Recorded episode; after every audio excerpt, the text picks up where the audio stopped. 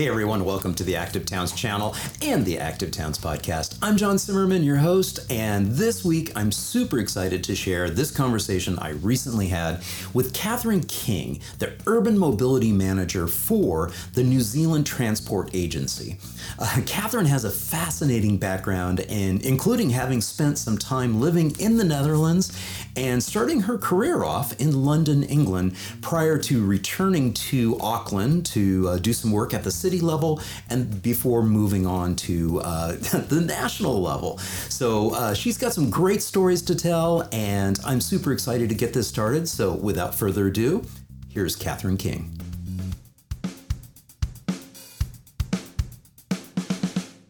I'm absolutely delighted to have Catherine King on from New Zealand. Catherine, welcome to the podcast. Hi, John. It's so nice to be here with you. Well, hey, it's really cool whenever I get to uh, you know have a conversation with somebody on the other side of the world and and uh, and basically check in and see what tomorrow is going to be like. And you already told me earlier before we press record that it's a beautiful day. So that's good deal. It's lovely. You've got something to look forward to.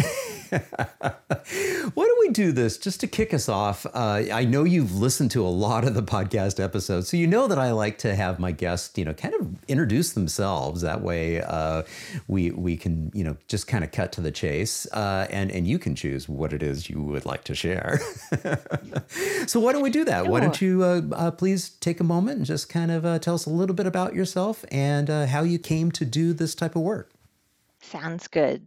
So I uh, grew up in Auckland in New Zealand. It's the largest city in New Zealand. And I had a real interest in uh, protecting our environment and looked at ways I could enter a career that, that really focused on protecting and securing our environment for future generations. I did a Bachelor of Planning here um, in Auckland, in New Zealand, um, and worked for a little bit. But like many New Zealanders, the, the travel bug hit me. And I went and lived abroad. So I lived in uh, the Netherlands for a year and then moved to uh, Tokyo in Japan and lived there for a few years and then decided to do um, more more education and uh, moved to London and did a, a master's um, in environmental policy there. And when I graduated, there were very few jobs in uh, environmental policy, but a huge number in transport. So I started out working in, in transport in London and quickly realized there just what an impact uh, transport has on everyone's lives and, and what a huge opportunity transport is in terms of ways we can um, help people to live happier, healthier uh, lives, and in doing that, creating a, a better environment for everyone so I worked there in London for almost 15 years, quite quite a while, um, mm. before um, moving back here to Auckland, um, where I've been for the last seven years, and really enjoying being back in my own country and and having an impact here. Fantastic. Now, where in the Netherlands were you when you were there?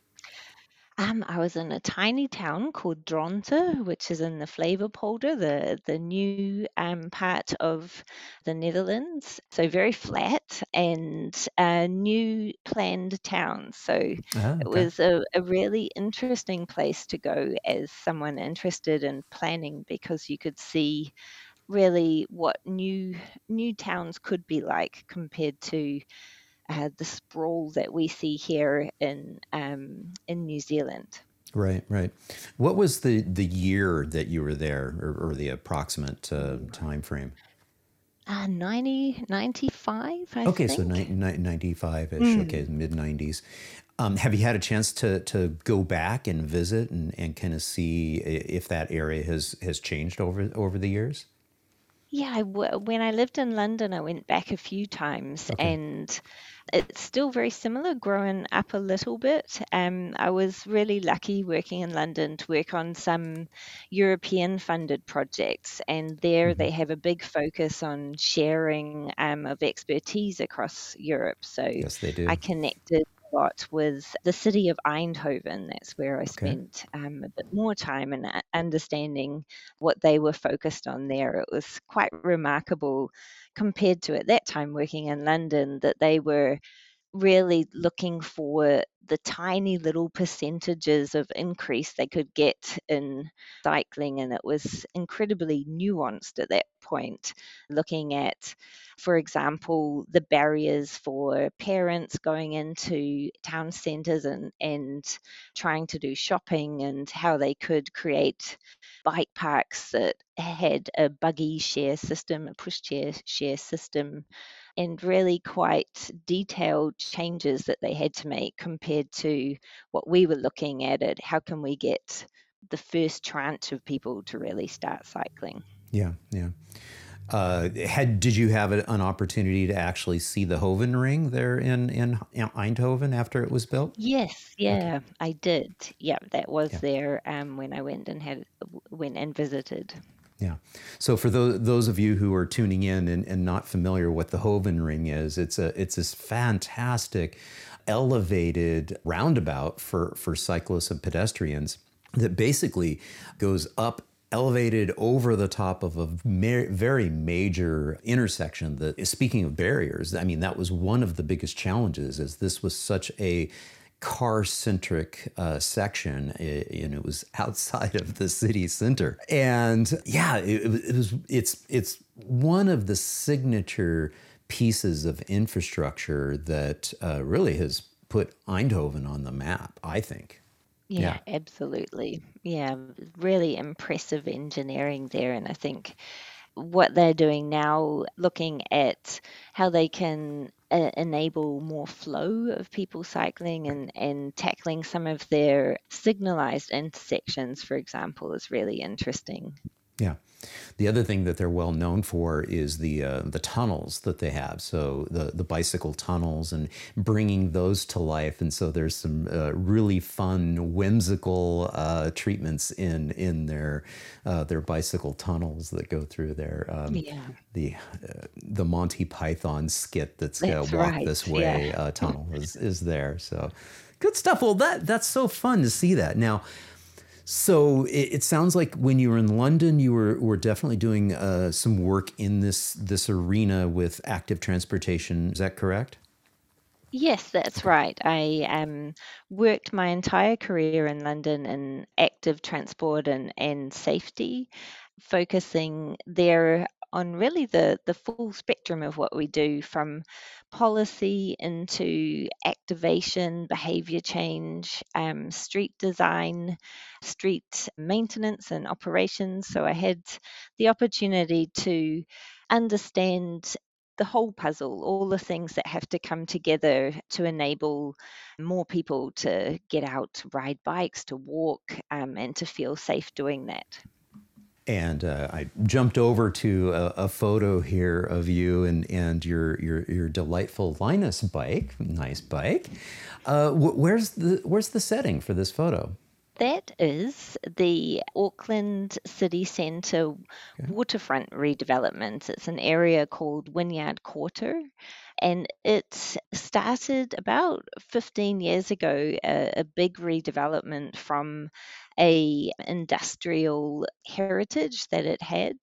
And our city development agency called Panuku has been doing some incredible work there to turn what was silos and warehouses and old industrial space into a mixed use development. So there's a lot of housing that's gone in there, a lot of uh, big businesses, but they've created uh, beautiful spaces for people to gather and enjoy.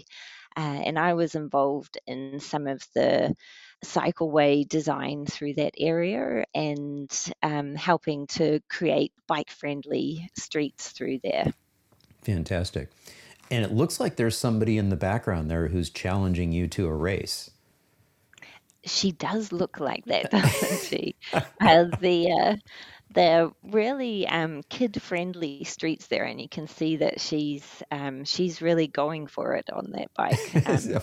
Um, Why uh, not? She's having a ball. To, yeah, that's great. exactly. So you you sent me some some photos that uh, also you know sort of speak to the the history of New Zealand and of the area it's I, I, in in scrolling through some of these, it really brought back for me that in the the early early stages of the automobile, many cities around the globe, around the world, you know, really we saw lots and lots of bikes. And so I don't know the exact date of this particular one. I sort of guessed based on the the, the cars and, and knowing a little bit about uh, uh, what cars looked like back then, somewhere in the late 19 teens, 1920s, somewhere in that range. Yeah, that's right. And just look at all the bikes.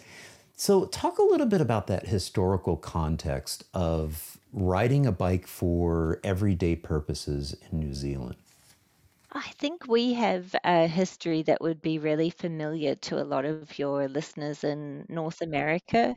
You're right, at the turn of the century, people got around uh, to work their uh, school everyday journeys by bicycle in, in really large numbers. And this picture from Christchurch is really representative of the city and of the experience that many people had. New Zealand cities were planned out as tram suburbs. So it was really the investment in in tram networks across our cities that was the first big development outwards from the hub, the the city centres.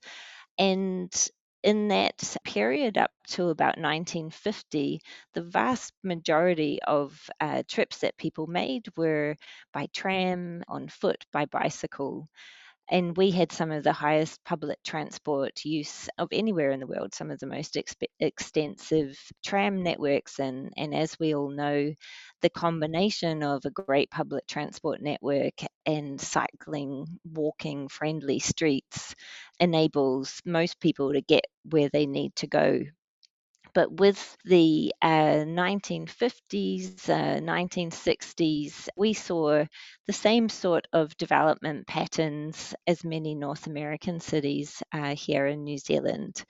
An extensive rollout of motorway networks and um, suburban sprawl. So, this picture that you can see here of the typical bike parking outside a school in New Zealand, where a good number of people were, were riding right through till around the 1980s. And we saw a, around a, a, third to a half of people um, accessing schools by bike.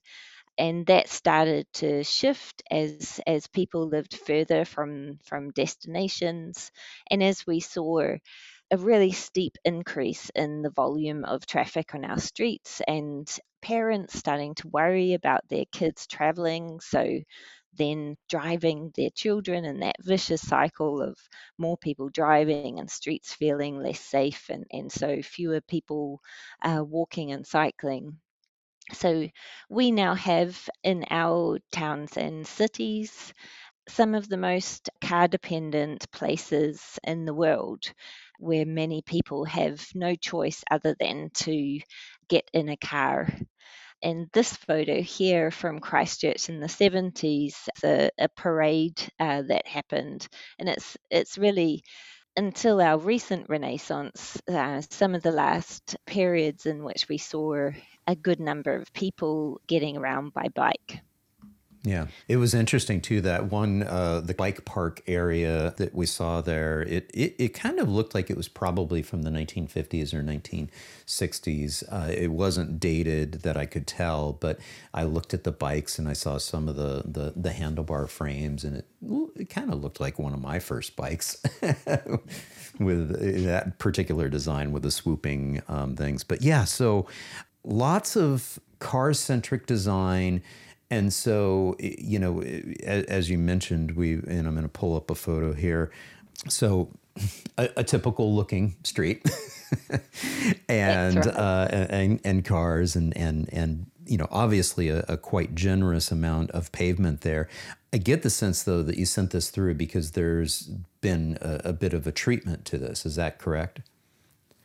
Oh, I actually sent this through for the opposite reason to Oh, show good. Okay. you Perfect. to show you the average um, arterial street in Yeah. New Zealand, and, and many of our arterial main streets are, have this typical width, just over 20 meters wide, and the vast majority of that space is uh, utilized for uh, either parking or or moving car traffic. Uh, and and then you can see the the quality of the rest of the environment. The the footpaths aren't terribly well maintained, broken up by by driveways and lack of priority to cross the street, for example. But hopefully, what I'm sure many of your viewers will see is the opportunity in that street, is that space that that we can reallocate to give a fairer, uh, more equitable use of the space space to to invite more people to access that street um, and to ensure everyone has the ability to get around and, and meet their needs. Yeah. So you had mentioned that your previous in your previous role you were involved uh, at, at the city level, municipal level, trying to, to build these things and, and, and and and put them. What was that experience like coming back to the country from uh, from London and diving deep into that? I left London just as it was reaching, I guess, a, a tipping point with networks starting to grow across London of, of safer, quieter streets, and, and they were starting to roll out the superhighway system in the second tranche where protected cycleways were starting to get delivered. So you could see that they were really starting to take off in terms of the number of people that that could ride. And of course, we've all seen the videos and, and pictures of London from the last couple of years where there's just phenomenal numbers of people that are out by bike. So I, I had seen, I think, and had that experience and worked on projects to have the confidence that you could really transform a city. So I came back to Auckland and felt that sense of what was possible and shortly after I arrived back, the government announced a um, significant increase in funding for cycling projects in a program called the Urban Cycle Fund. Uh, so we went from in Auckland, for example, investing around $5 million every couple of years to do little changes to Auckland cycle network to a real commitment in investment and, and we went from 100 million to 300 million um, in a really short space of time. So there was a, a really firm commitment to seeing urban cycle networks uh, delivered. And this picture here uh, is a demonstration of that. This is Quay Street, which runs along the waterfront from the earlier picture all the way along the coast to the eastern suburbs. And this was one of the first projects that we were able to get delivered. Um, the first iteration that you might have a picture of was the reallocation of the street space, and this one built on that to create the I guess the the final permanent scheme that sees, uh, as you can see there, rain gardens to Right. treat stormwater, given it's right by the the waterfront. Great allocation of separate space for people riding and a footpath, and it was really a, a great demonstration of iterating and improving a street over time. So this first picture here demonstrates the fast street space reallocation we were able to do by reducing lane lanes for traffic. So the turning lanes were reallocated to and the bit of car parking create this safe separated space for people riding. And it became a really early demonstration, really visible demonstration of uh, how many people ride when you create that nice separate space where previously people were either on on that footpath you can see um, to the left of the photo or having to ride mixing with with traffic and pretty um, scary traffic. That's that's a route that large vehicles large trucks use to access the port. Right yeah so uh, what was the approximate uh, time frame of this one? What year was this? Uh, this was 2015 it was a project that we were able or we had to get in really quickly before uh, a big underground train project, the City Rail Link, kicked off. Um, so if we didn't meet that one year deadline, we we weren't going to be able to utilize that space because of all the traffic management that would need to be in place for digging out the tunnel. Uh, so this one really, I think, proved that we could do things quickly um, by reallocating street space and also making it an aesthetic improvement for the street with the um, nice planter boxes and things along the street. Yeah, yeah. Yeah, so this is definitely, you know, in that era, you know, about seven years ago, that, uh, you know, the protected bikeways are, are you know, basically that's the goal. We, we need to be able to get that protected and separated uh, facility down. We, we've we know that just having paint alone is not going to, to do it. But then again, when you start doing things to this level, it gets a little bit more challenging and you start getting some pushback and some uh, challenges. Mm. And so, uh, so what's going on here? So in that era, you're you're quite right. Around sort of 2015, 2016 is where we really first started street reallocation Yeah. um, in New Zealand. In our history, we've delivered a lot of shared paths through parks and along waterways. Um, but really, it was the 2015, 2016 where we started to shift to protected cycleways and reallocating of space.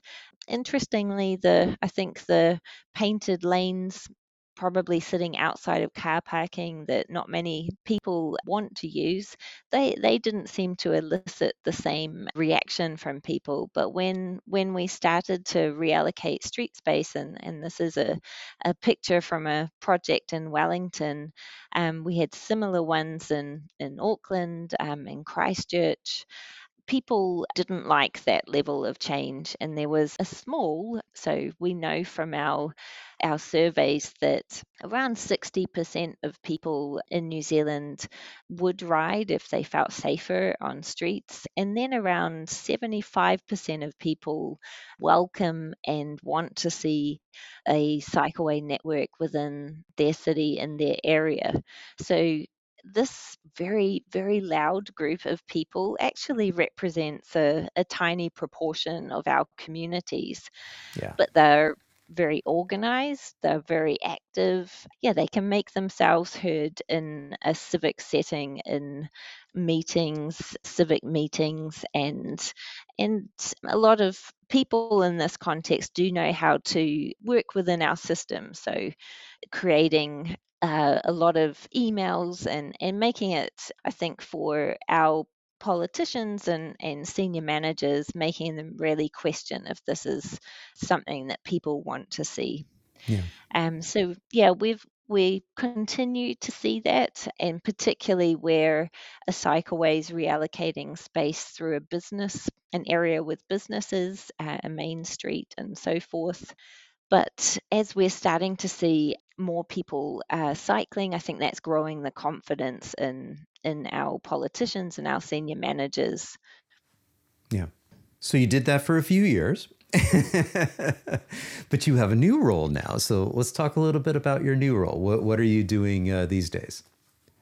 I now work for Waka Kotahi, which is the New Zealand, the National Transport Agency. Uh, so we're the organisation that funds and supports investment in all transport, but the area that I look after, walking and cycling across across the country, We also roll out policy and rule changes. We're responsible for a lot of the guidance and policy at a national level. We maintain and manage the state highway network that runs through the country. Uh, so within that organisation, I uh, manage the urban mobility team that's looking at how we can create vibrant, thri- thriving, healthy towns and cities across the country. Uh, and it's been a really great experience going from working at that city regional level. And I think, um, as I'm sure many of your listeners have experienced, coming up against uh, barriers within the system that make it really hard, um, make it challenging to deliver at pace at, like at the pace we need to now deliver to hit our climate emission our safety goals. So there was a lot of things that frustrated me i guess when i worked at the the regional level. And at the national level we're able to address those things. So I've, in the last couple of years, kicked off a, a number of rule changes, policy changes, um, and funding programs that, that look at how we can make our towns and cities safer and more livable at a much faster pace than we had been in the past. It sounds like you uh, you went from you know being in the fight, you know, at the local level trying to implement to becoming the funder yes, of some fun things. right. And yeah. so, speaking of some fun things, uh, you know, this is uh, this is sort of the the, the website here, uh, your your website, and so this is one of the programs, not you know, not a complete encapsulation of it, but Streets are for for people or Streets for People. Talk about this uh, this initiative and this program there's just some amazingly rich things and, uh, initiatives that you have in here. Thank you. So, Streets for People, we launched two years ago now. It, it, started out as Innovating Streets, and we've adapted now to Streets for People. Uh, it's a program that's looking at growing capability in tactical urbanism and testing and trialing changes in our streets and removing some of the the national barriers that exist to doing that. So, for example, uh, last year we changed our national rule around uh, what we're calling roadway art. So we had really strict rules around what you could paint um, on a street and we we removed that rule for slower streets, low risk street. So streets where we can utilize art or um, other techniques to get traffic speeds down to 30 kilometers an hour. We can now paint images and patterns that really reflect and celebrate a local community and a local culture. We're also looking at things like enabling more events in our streets, appreciating the opportunity that events can play in shifting people's uh, imagination about what streets can be used for. So we're looking at guidance that we tested last year and launched this year that takes away the requirement for traffic management for low key events. The program uh, has funded 80 projects across the country and supported people working in councils and, and consultancies and communities with a whole lot of support and mentoring and guidance, building up a community of practice of around 350 people across the country who are now involved in rolling out pilots changes, tactical urbanism type projects in their towns and cities. And the next iteration of the program is going into working much more intensively in a couple of places to really tackle the processes and, and support capability build in those cities. This picture here is from a town called Whanganui that unlike a lot of towns in New Zealand, has retained a lot of their historic uh, buildings. So it has beautiful fabric, great architecture in the buildings surrounding the streets, but a street that was once very dominated by either parking or traffic. And they worked with the local artist community. It's a, a town that's really well known for a, a very thriving artistic community. And they designed all sorts of amazing details in the streets. So the artwork that you can see there painted on the ground through to the uh, structures that enable covered seating, the lighting in the street. So, some really fun and creative details that have created a street that's really attractive and welcoming to the community and it's it's been hugely successful there with the local business community and is kicking off a revitalization there where there's now new businesses moving in and they're asking to not have parking outside their business they want more tables and chairs or or planting or, or something that makes a better use of that space outside their shop. So it's been a real success story, that project. Yeah, beautiful, beautiful um, streetscape there and, and, and, beautiful old historic buildings. About how large is this city? Uh, it's around 100,000 uh, people, so okay. a, a, pretty, yeah, a, a sort of average sized town in the New Zealand context. Right, right. So when and it, I, I, guess it's a, a, appropriate to talk a little bit about scale. When you when you look at some of your bigger cities, what are the population sizes of these cities? Uh, so Auckland is um, by far our largest city. We have a, around one and a half million people, uh, and it's a large city, so it's sprawled quite far outwards in Auckland, there we're growing. Pre-COVID, we've we've not had a lot of immigration in the last couple of years, but before COVID, we were growing at a, a really significant rate, adding around 800 new residents a week. So, growing at a rate that was pretty challenging on on housing, services, transport in our city. And so we've seen a lot of changes here to enable more housing development in the city and much more densification in the the central parts of our city. Christchurch is starting to come back after uh, the population drops that they had post earthquake. So they're back to being our second biggest city now. Okay. And then Wellington is our third, our capital city, and the third largest. Yeah. So I've never been to New Zealand. I need to get down there and check it out. There's a few reasons why I've I've always wanted to visit, and one of them is that I grew up raising sheep. Oh, so great! They're, very familiar to very us. Very familiar. I mean, I, I know that the, the population of uh, sheep uh, far outnumber the, the population of humans in New Zealand. Right. but uh, so that that's one of the reasons. Uh, the other reason is just because I've I've had so many friends that have visited there. I have a few friends that live there. And it, I know that it's an absolutely beautiful, beautiful country.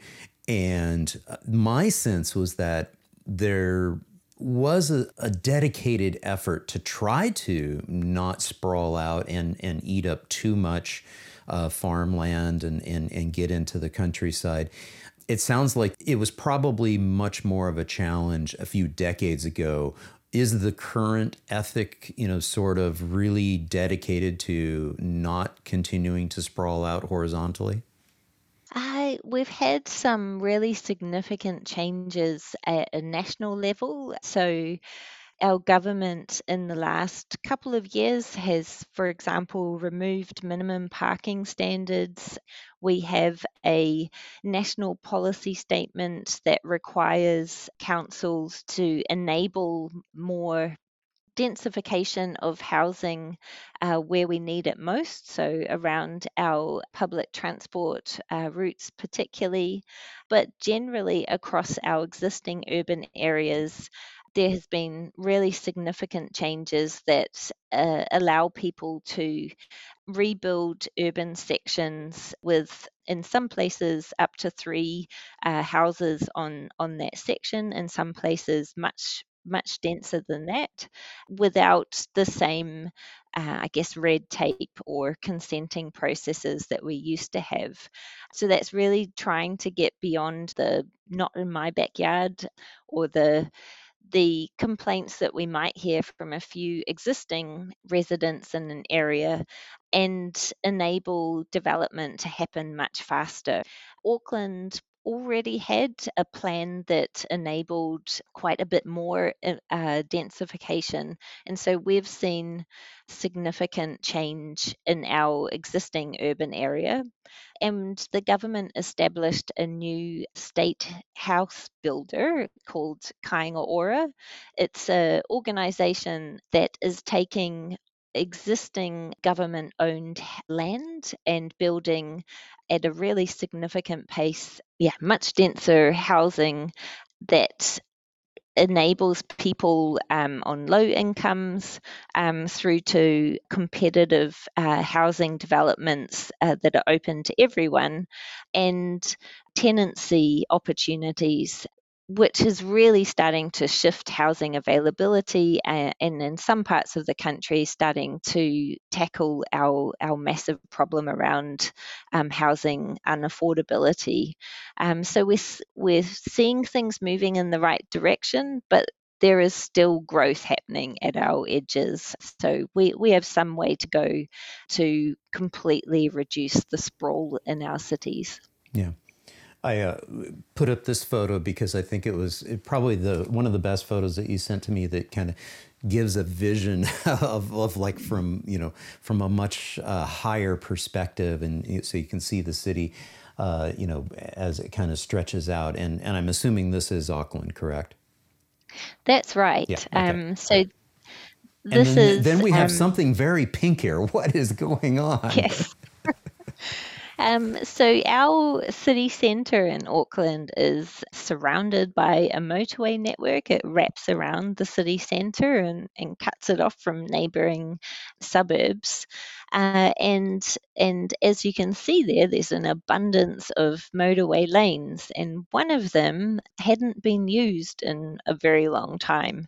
Uh, so this was a an emergency off ramp um, into the city centre from our our western part of the city and one of our earliest uh, separated shared paths along the motorway came almost to this point, but there was a gap for people trying to access right into the city centre.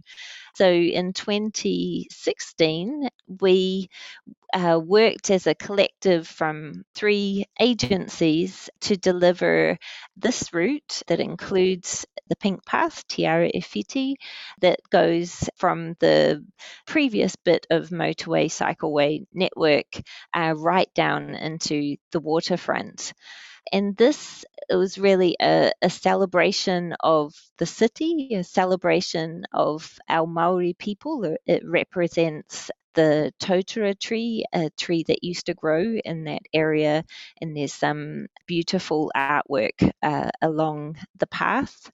And it was at a point where I mentioned before the government had got behind cycling and announced a, a, really significant increase in funding.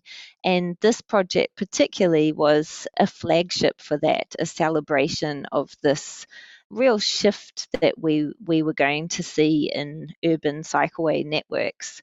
So there was, I think it was at a point in our history where there was a lot of optimism and excitement for what was to come. Yeah. I'll, I'll do one more photo here that um, I think is probably from that era as well. Extraordinary, you know, cycle track, two way cycle track here. Um, and again, having some, you know, natural elements to help with uh, stormwater runoff, uh, you know, gardens there. But then again, you can see just how huge the, the, you know, the neighboring road or motorway is. Was this a, um, with this particular installation, was this taking any lanes away from traffic or was this up on the curb already? No, this took a car parking space out okay. from the street. It, this is the continuation from the previous image that we were talking through at okay. uh, Quay Street. And in the future, this will connect all the way along the waterfront. At the moment, it it goes along for about another maybe one one to two kilometres, but it is one of our busiest uh, cycle routes in Auckland.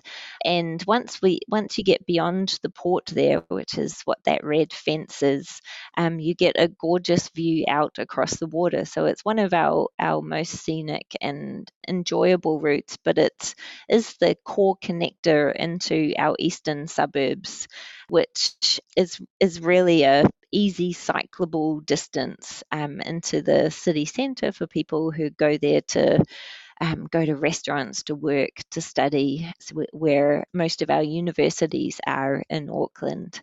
So the the space was um, reallocated from lanes. You can see there's still there's still sufficient there um, for oh, everyone else traveling. um, they have plenty and, of space. We we we, yes. we uh, well let's do this. Let's let's we we drifted our way back into your old world there at, at Auckland. So let's let's get uh, more firmly back into uh, you know your current world. So it, play streets. What what's going on here with play streets? So, um, in New Zealand, we have a situation for kids that is pretty challenging. Only 7% of children are getting the exercise that they need to be getting for their own health. And we have communities where a lot of people don't don't necessarily know their neighbours, communities where parents might not feel comfortable letting their kids explore independently and roam and play streets are an opportunity to start having conversations about perhaps what our communities could be like. What would they be like if we were more connected and people were able to get where they needed to go easily? We saw a big opportunity with creating space in which people could connect with their neighbors and feel comfortable letting their kids run around and play, but found that the restrictions that we had, Waka Kotahi had put in place, made that almost impossible. So the traffic management costs and, and bureaucracy that people had to go through to shut a street to traffic was very, very prohibitive. So last year, we introduced a new set of guidance that enables people to shut their street with their bin or whatever they might have available and to do that without going through a permit scheme, there's uh, some easy guidance that, that people can follow that we've tested with communities across the country um, and are really confident that it's easy to do and fundamentally keeps kids safe and parents feeling comfortable to let their kids out and explore. So we're starting to see councils across the country introducing these Play Street programs. And our hope is much like we've seen in uh, in the UK and North America and, and other parts of the world, uh, that this program, whilst it might seem small and and you might question what the impact will be, it's fundamentally going to enable people to rethink what streets are for and question whether continuing to have streets that are dominated by fast moving traffic is, is what we want for our local communities. So we see it as an early opportunity to really start to shift our thinking around uh, local community streets and, and how they should be designed and operated. In New Zealand, we have very permeable streets for traffic. Um, so, high levels of shortcutting, what we call rat running traffic going through our residential streets. And that forms a, a major barrier to people wanting to use their streets to enjoy. Yeah, so, yeah. this is a, a kickoff of, of rethinking that. Right, right. And it seems to is this part of the Streets for People uh, initiative program? So this is one of the initiatives under that umbrella. Okay. Yes, that's right. Yeah. Fantastic. Yes. So Okay, well, we, we have this video uh, queued up. Let's play this. Actually, before we p- hit play, um, why don't you give a little bit of an introduction? What is this this this video all about? So, we created a series of videos to celebrate uh, some of the projects from the past year. I mentioned the 78 projects that uh, were rolled out across the country uh, and wanted to celebrate not just the changes that were made in the city, but the people who were involved in those projects. And uh, there were just incredible people across the country who poured their hearts into these projects. And I think you can really see that come through in this video. It's a, a celebration of people and place. Fantastic. Let's hit play.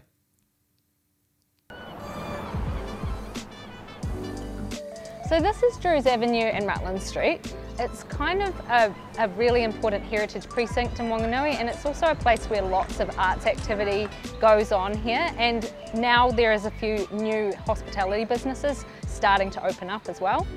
We got the community together once we got the funding and ran three workshops, got them to actually walk the street and look at opportunities that they wanted to take up for creating spaces.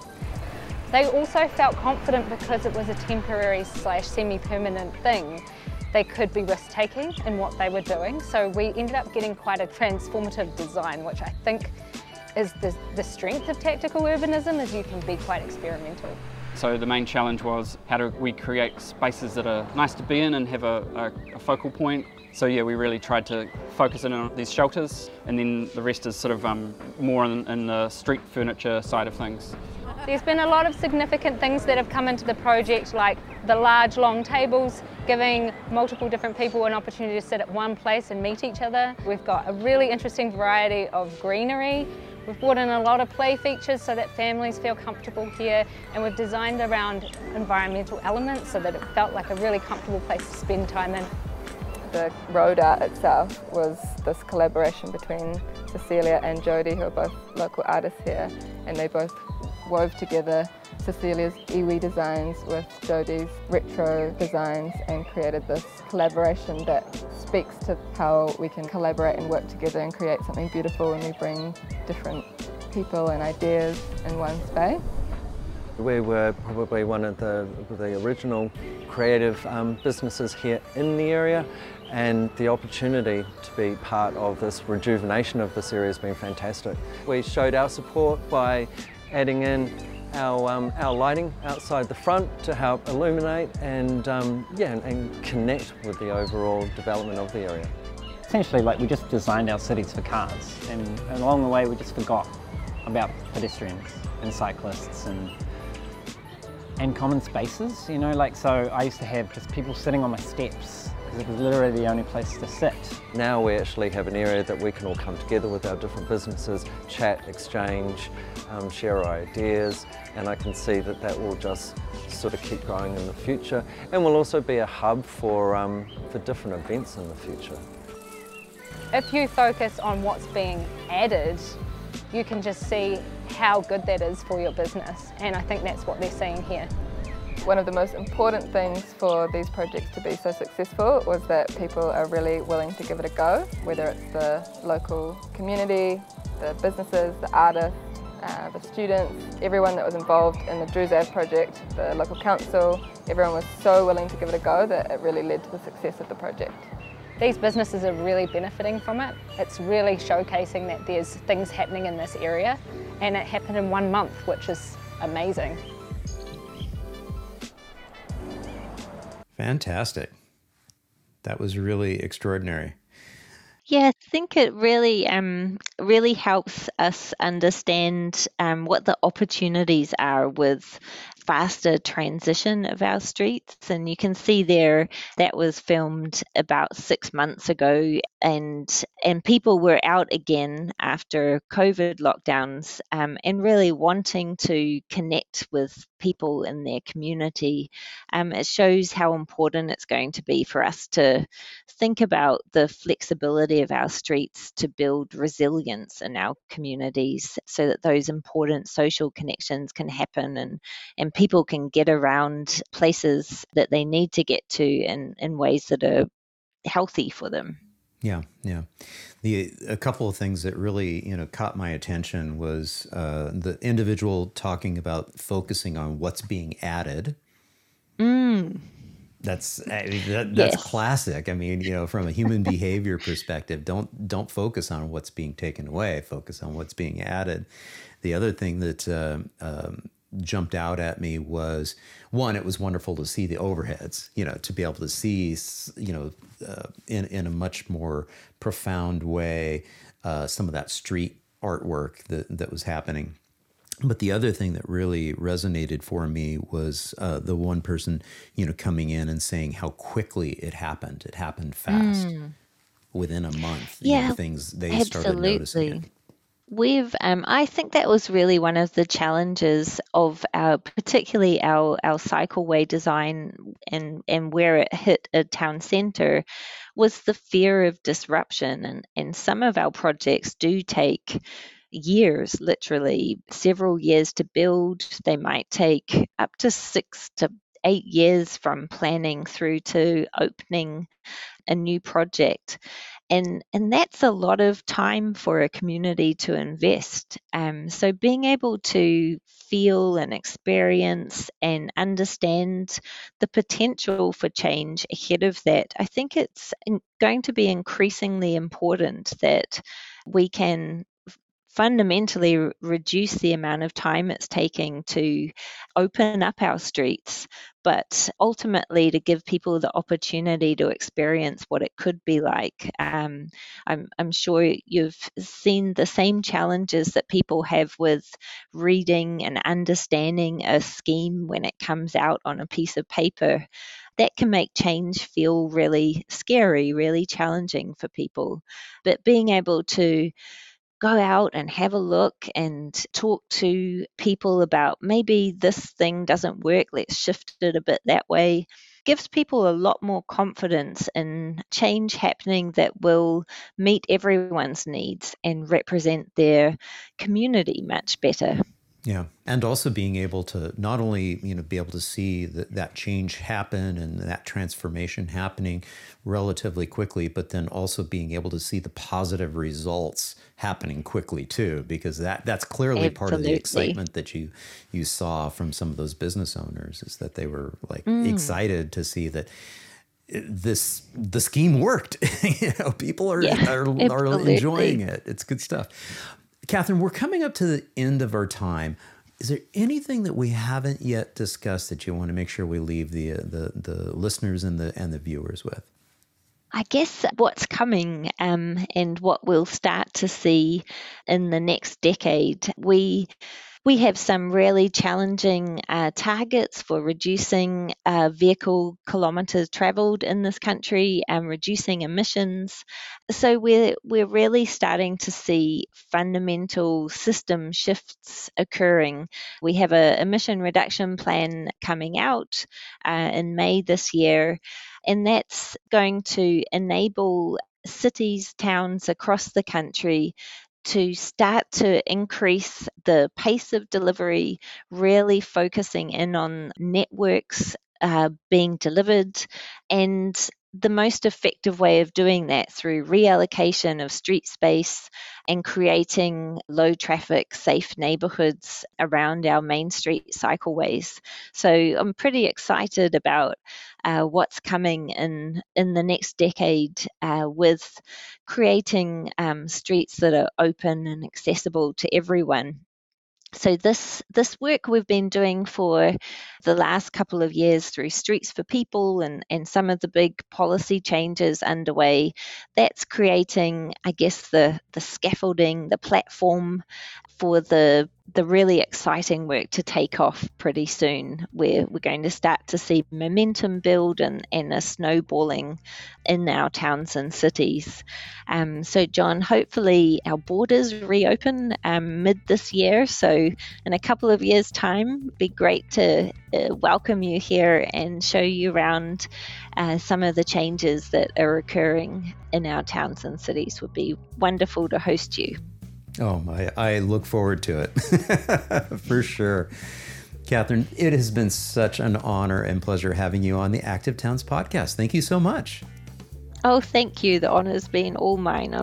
I'm such a big fan of your podcast. Thank you all so much for tuning into episode number 118, featuring Catherine King, the Urban Mobility Manager for the New Zealand Transport Agency.